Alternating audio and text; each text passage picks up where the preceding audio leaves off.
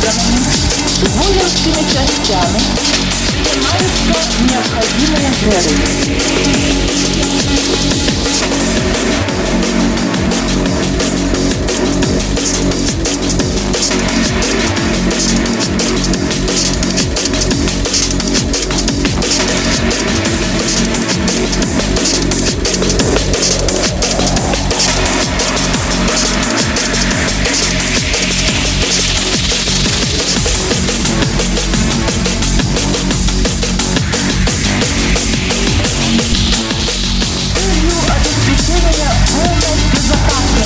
И в первую очередь детей возникает необходимость провести временную эвакуацию жителей города Эркутской Киевской области